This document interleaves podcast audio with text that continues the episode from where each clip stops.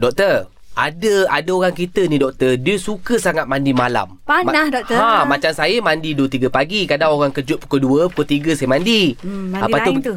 Lepas tu pergi kerja.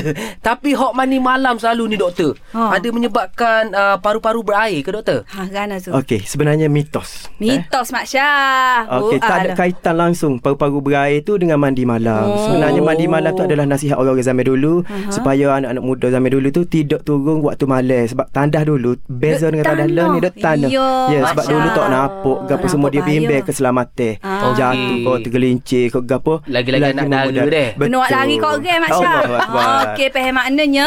Tak kisahlah mu nak mandi 4 kali sehari malam-malam pun. ah, tak ada orang kata efek apa-apa pun ke paru-paru. Sedih doktor deh. Oh, okey, Ah. maknanya Mac, aku lepas ni kena mandi malam lah Mac. Ikut mu lah Mak Syah malam ke subuh kau. Sejuk lah sejuk. Sejuk lah. Okey, okay. faham Okey. doktor. Terima kasih doktor.